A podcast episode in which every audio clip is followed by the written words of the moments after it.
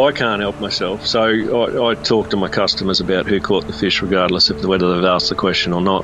For me, it's all about information giving and sharing, and, and if you can tell a story, tell the story. This is Fish Tales, a seafood podcast. I'm John Sussman. To gain a doctorate in marine science requires discipline, stamina, and resilience. Enthusiasm consumes the soul of beginning candidates, but that fizz can easily go flat. Most people who undertake a PhD are motivated by the idea of spending many years researching a particular topic. It is passion that motivates them. Paradoxically, to be successful in the seafood industry, either as a catcher, a processor, a retailer, or a cook, similarly requires dedication, commitment, and often working in isolation whilst maintaining enthusiasm for what is one of the most difficult of all foods to handle. It is rare to come across anyone who can traverse between all three areas of academia, research, and commercial operations in seafood. Andy Tobin, principal of Townsville based Tobin Fishtails, is indeed a unique talent in the seafood industry. Uh, Andrew Tobin, I'm located in Townsville, in far north Queensland. My childhood, I was. Uh, fortunate enough to live on um, the Esplanade just behind Moreton Bay. Um, my grandfather and father were keen recreational fishermen. Uh, we were keen sailors, and, and yeah, Moreton Bay was my backyard as a kid growing up. So, yeah, I always had a love of the water when I was on it sailing or in it chasing fish. Um, and yeah, that, that I guess that first introduction to fish and seafood was was from uh, yeah my father and and uh, my grandfather and my mum at, at that time, so sort of late 70s, she was fortunate enough to be teaching some kids um, of the families that uh, ran the lighthouse on Lady Elliot at the southern end of the GBR. And we used to go up there on holiday at times. This was well before there was any development of the island. And um, see up there and snorkel our little hearts out and, and enjoy the enjoy the marine environment and the fish, obviously. Uh, so yeah, early on, um, fish fish was always a big part of my life. Fishery scientists assess and monitor fish populations to determine ecological and economic health of the marine environment, as well as to determine what are the most suitable harvest rates of various species. The depth of investigations can be intense, and the findings can sometimes end up in a mute report.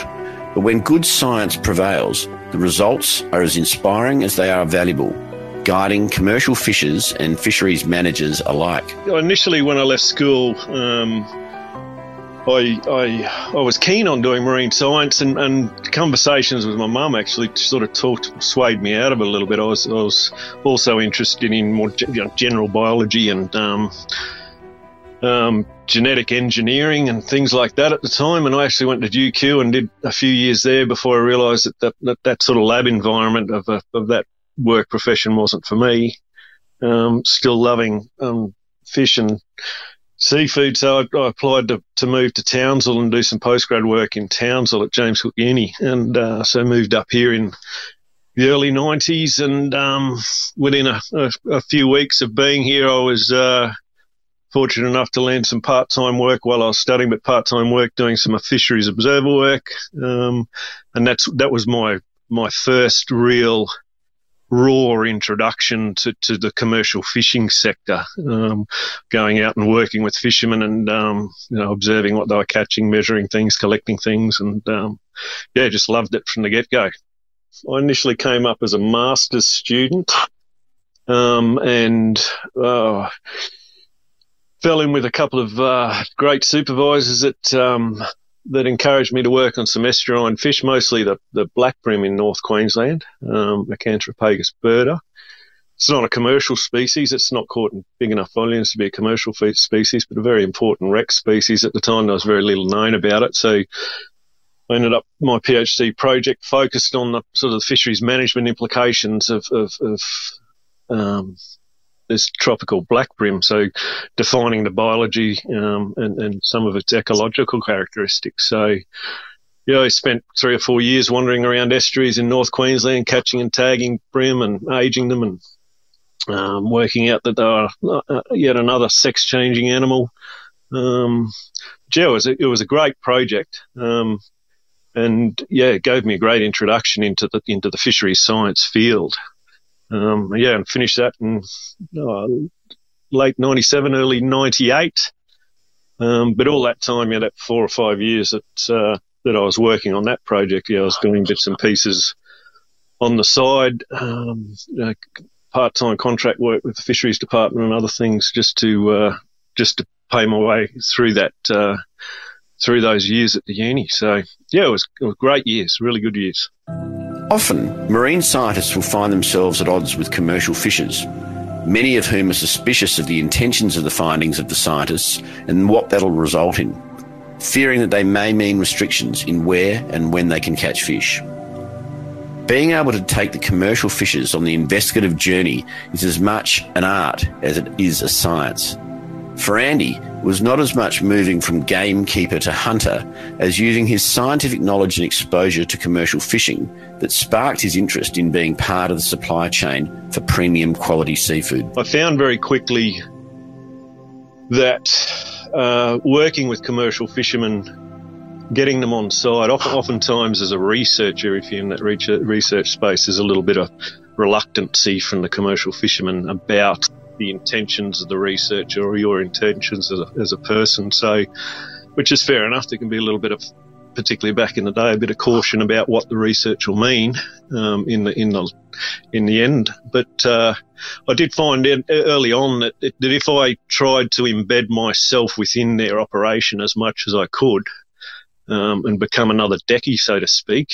Um, you know, after I completed the work that I needed to do, then you know, jump in and help skin, bone fish, pack boxes, whatever. Um, and to help me do that, I thought, well, maybe I'll just get my. At the time, there was an um, um, an assistant um, commercial fisher's license that you needed was the first thing you needed to get when you entered the commercial fishing world. So I applied for that and got my assistant commercial fisher's license. So then I was I was legally able to to help fishermen while I was out with them, um, and it was sort of good free labour for them, and I learnt a hell of a lot um, working with a lot of different fishermen in a lot of different places, chasing a lot of different things, and yeah, you get to to really admire the knowledge and the skills, and and um, I've always loved being on the water. So yeah, it was a it was a real nice little marriage there for me.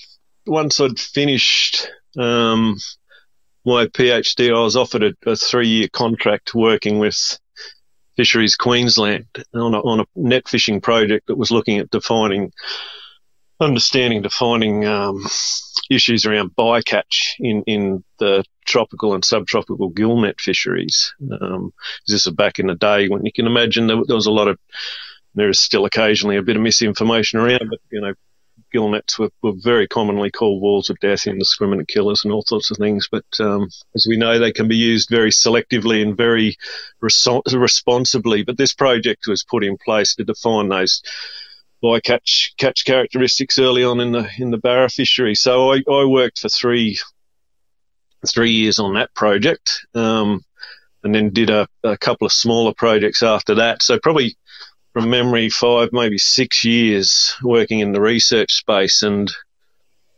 um, while that was satisfying to a degree, putting, you know, defining good information and good knowledge for the better management of fisheries going forward, oftentimes, as we all know, politics gets in the way of good decisions around natural resource management. And that's no fun. I, I, I found that really um, yeah, really off-putting in many ways. You know, particularly like a three-year project, you spend a lot of, of a lot of taxpayer, a lot of fishermen's funds.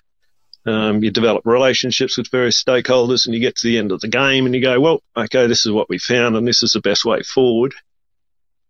And uh, then politics gets in the way. It's well, what did we do that for? And and so um, at that point, I'd been talking with my wife on and off over the years because she also completed a PhD at James Cook and we were sort of working in the same space. Renee's more social science orientated than than me being more biology ecology, but um, we'd talked on and off about me going fishing. And uh, in 2002, we bought our first license, and um, in 2003, I was fishing full time. Yeah, it was very interesting. Um, I'd, I'd learned a lot in uh, in the preceding years working with fishermen, so I wasn't a complete greenie. But I went into I, I like my I like a lot of, like a lot of small scale commercial fishermen. I like my own time, so it was a nice way to to satisfy. Um, I almost call it selfish when I describe it to others. You know, you're getting out there and getting away from everything. Um, it's it's, but yeah, I had a lot to learn, John. I, I made a few mistakes, as you do, and um, yeah, you, you learn quickly. Otherwise, you sink and drown. In Queensland, commercial fisheries extend throughout tidal waters, from river estuaries to the Queensland East Coast offshore boundary near the edge of the continental shelf.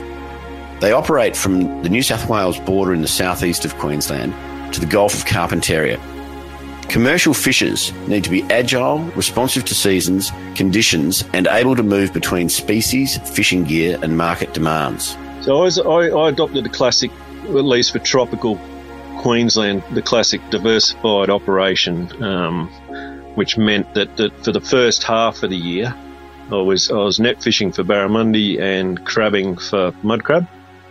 And then in the second half of the year, I'd, I'd change over to line fishing. I'd line fish for Spanish mackerel and reef fish. So that allowed me to target target things at the times when they were most uh, when it was most economically viable, and um, yeah, also to, to to spread that effort around a little bit. If, if the barra season was poor, hopefully the mud crab would be a bit better. But um, yeah, that works. That that business structure has worked really well for a long time in North Queensland. Um, unfortunately, with with management reform ongoing over the years, that sort of diversification in, in business is, becoming harder and harder, um, which is a real shame.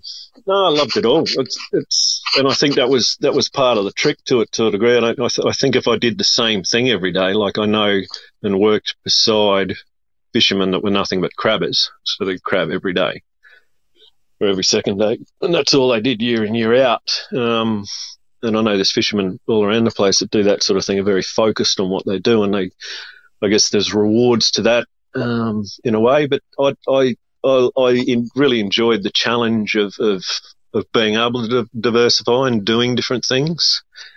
Um, that was definitely a driver for me and still is. I, am not sure if I get restless doing the same thing all the time, but I certainly um, enjoy switching it up.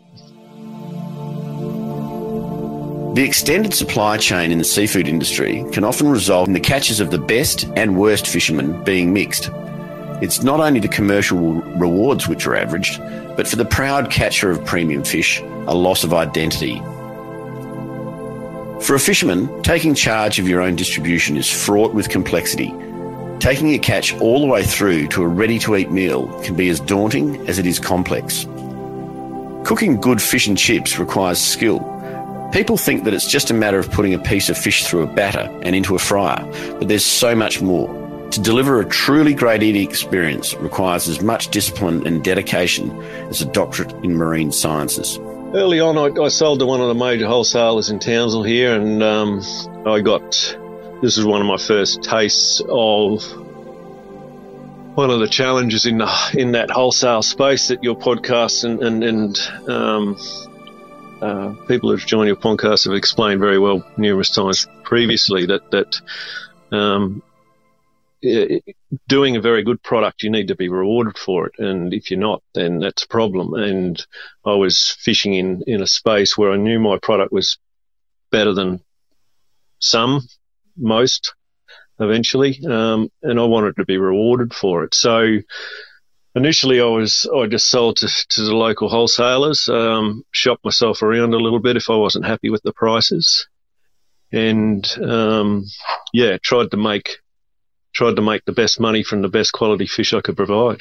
After after six years of fishing full time with with with my wife Renee, uh, you know, juggling a, a job at uni and two young kids, I, I stepped back out of fishing for five years and went back to research uh, from about 2009 to 2013, somewhere in that window. And um, at that point, um,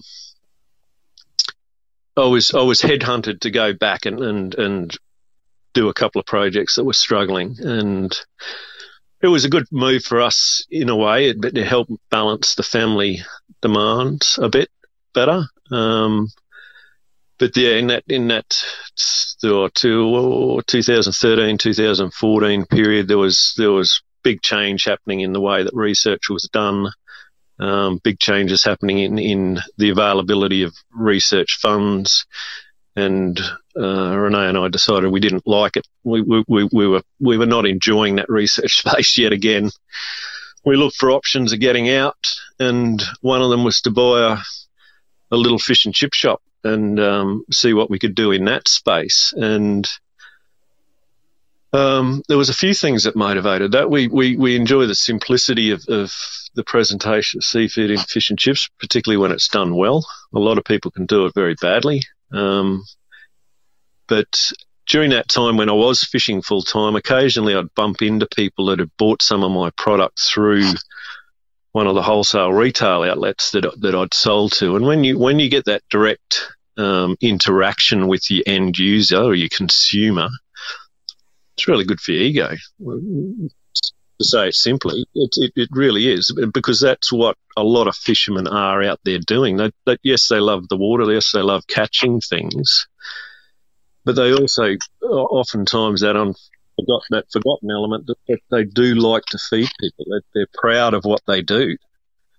Um, so that, there was that. So, in, in working with various fishermen over the years, and this is both for me and for Renee, um, we, we, met a lot of fishermen that were keen and, and, and hungry for that recognition within the community, um, and, and and yeah, we saw that as a bit of a missing link. Um, so with the fish and chip shop, we thought, and again, by no means the first people to do this. A lot of people do it, but trying to pick up that provenance story and, and find really good product from really good fishermen and sell that story, sell the product and sell the story of the fishermen to the consumers. Um, so yeah, we started that and we're almost seven years into that business now and it's turned into a a very successful and um, very strong little business. The seafood business, in all its diversity, can throw up hurdles like no other industry. Resilience, an ability to transform and innovate, and a relentless self belief are as important a trait as having strong financial backing or a willing partner. Uh, for the, like anyone that embarks on a, I guess, a, a really different small business um, journey, yeah, lots of hurdles, lots of stumbling, uh, falling over flat on our face and pick ourselves up again and start again. I guess the, the, the advantage for us was, I guess, both coming from science. We had particularly inquisitive minds and, and, and particularly around experimenting, you know, what type of oil to use, what temperatures, um, how best to cook the fish. Um, so, in those initial years, we we did a lot of experimentation. We did a lot of exploring. Anytime we travel, we go to other fish and chip shops and see what other people do, what they use, how they how they handle their product. And um, yeah, it was it was. I remember I remember I'd driven down to an hour south to pick up some barra one day. I was coming back early in the morning when we when when I first heard that we'd won one of the the, the first award we won was a, just a small towns or local competition, but it was just such a um, such a lovely thing because it was recognition that we were on the right track because you're always second guessing yourself. Um, and it took quite a few years for it to become a, a fully financially rewarding business. As we as we stepped out of research into this space, we both said that you know we want this to be a, a successful and strong enough business that it, that it can replicate our our um, our previous financial stability. You know, we didn't want to take a step back in that space. So yeah, once we got to that point, that was that was very satisfying. It was very satisfying. It grows every year. Um, we did well through COVID and, and carry a little bit of guilt with that. We know a lot of people that struggled through COVID, but given, given we were fast food or we are fast food, we were still able to operate and serve. We lost staff and had those challenges around um, that aspect of managing the business. But no, it's, it's yeah, it just keeps getting keeps getting better. Um, it's it's small. We'd like we have ideas of replicating it, but uh, yeah, we we're we're quite content with where we're at at the moment, John. The opportunity to get fresh, quality seafood can be a challenge for those who live in the country, particularly in a state as big and broad as Queensland. Selling seafoods in the regions can also be a challenge. It's not often that operators in the seafood industry horizontally as well as vertically integrate their businesses. For the Tobins, this was much an opportunity spawned by chance as by design, but has resulted in a successful extension of their operations. So this opportunity came up a few years ago. I was I was fishing full time uh, through uh, four or five years ago for a period. Um, back on the boat and fishing, and um, while while while the shop was doing well, there was a period where we were really battling with um, staffing issues, and and uh, this Western retail truck business came up for sale. Jim and Jim and Viv Petey, some dear old friends, built it over the years. I've known them for 25 odd years now. Um, many many years ago, when I was fishing by myself, either out the reef or up the creek. If I ever bumped into Jim and Viv, then uh, uh, um, invite me over for dinner and a few home brews. And um, but they set up this business. It was 13 years old when we bought it, almost four years ago now. Um, yeah, and it's just a mobile retail. We do 32 towns in the central west Queensland. Uh, it takes a couple of weeks to get around the track, about three and a half thousand kilometres. And yeah, Jim and Viv were ready to get out. They'd done their time, set up a very successful business, and yeah, coming back to the shop challenge, we thought, oh, maybe we sell the shop and buy the truck and and um, and you know just try and manage those dramas around um, staff a little bit better because the truck is basically a one man show, two man show at best. Don't have any staff to rely on. But uh, so we bought the truck and nobody bought the shop and it keeps getting better. So now, now we're now we're juggling all three. Um, so yeah, but the, the truck is yeah, it, it, it's Western Queensland as as anywhere in Australia, but certainly when you get away from the coast, um, yeah, it's a it's a great place to do to do business. Customers are always happy to see you. Yeah, everyone's all smiles. Um, yeah, we we move every day, so it's not it, it, it, you've got that um, novelty within the business as well. So, uh, yeah, depending on how the road's clear, I, I hope to head off tomorrow on the, on the next trip, and that'll be an 18 day trip. Um, so, uh, yeah, we'll see how we go. We'd like to bring one down to Brisbane and one down to Sydney, but we're, we're I don't know if we'll get the staff to get down there at the moment, but um, yeah, I'd, I'd love to see what we could do in, in one of those bigger um, city centres, and uh, we often get customers from down south telling us that we should move down. Um, but yeah, maybe one day, John. Maybe one day.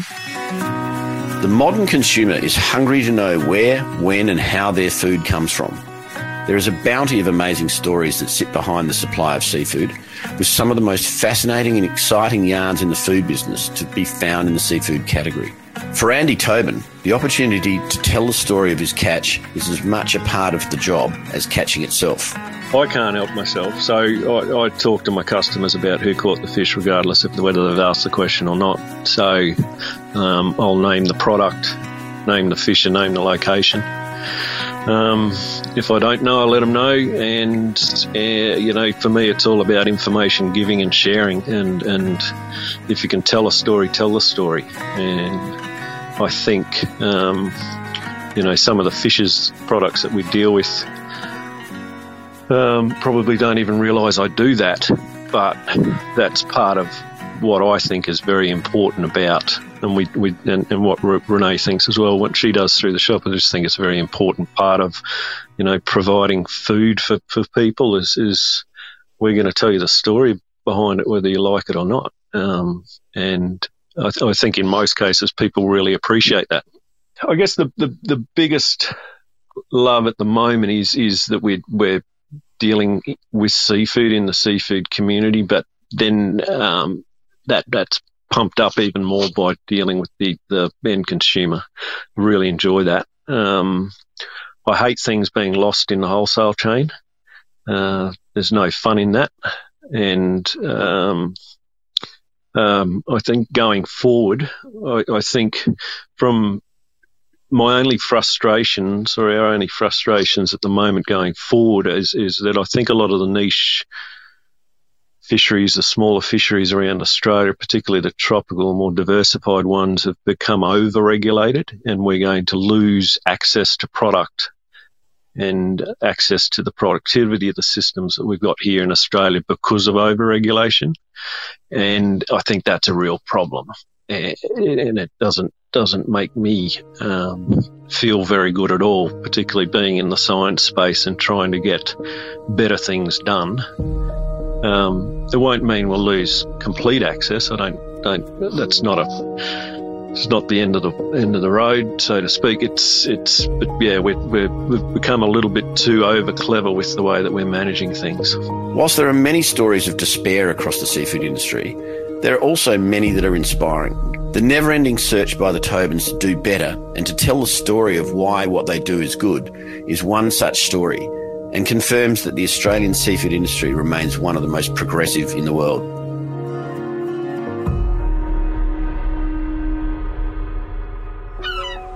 This is Fish Tales, a seafood podcast.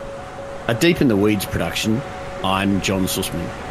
Follow us on Instagram at Fishtails Seafood Podcast or email us at fishtalespodcast at deepintheweeds.com.au. Stay tuned for more tales from beneath the surface of the seafood world every Friday on your podcast app.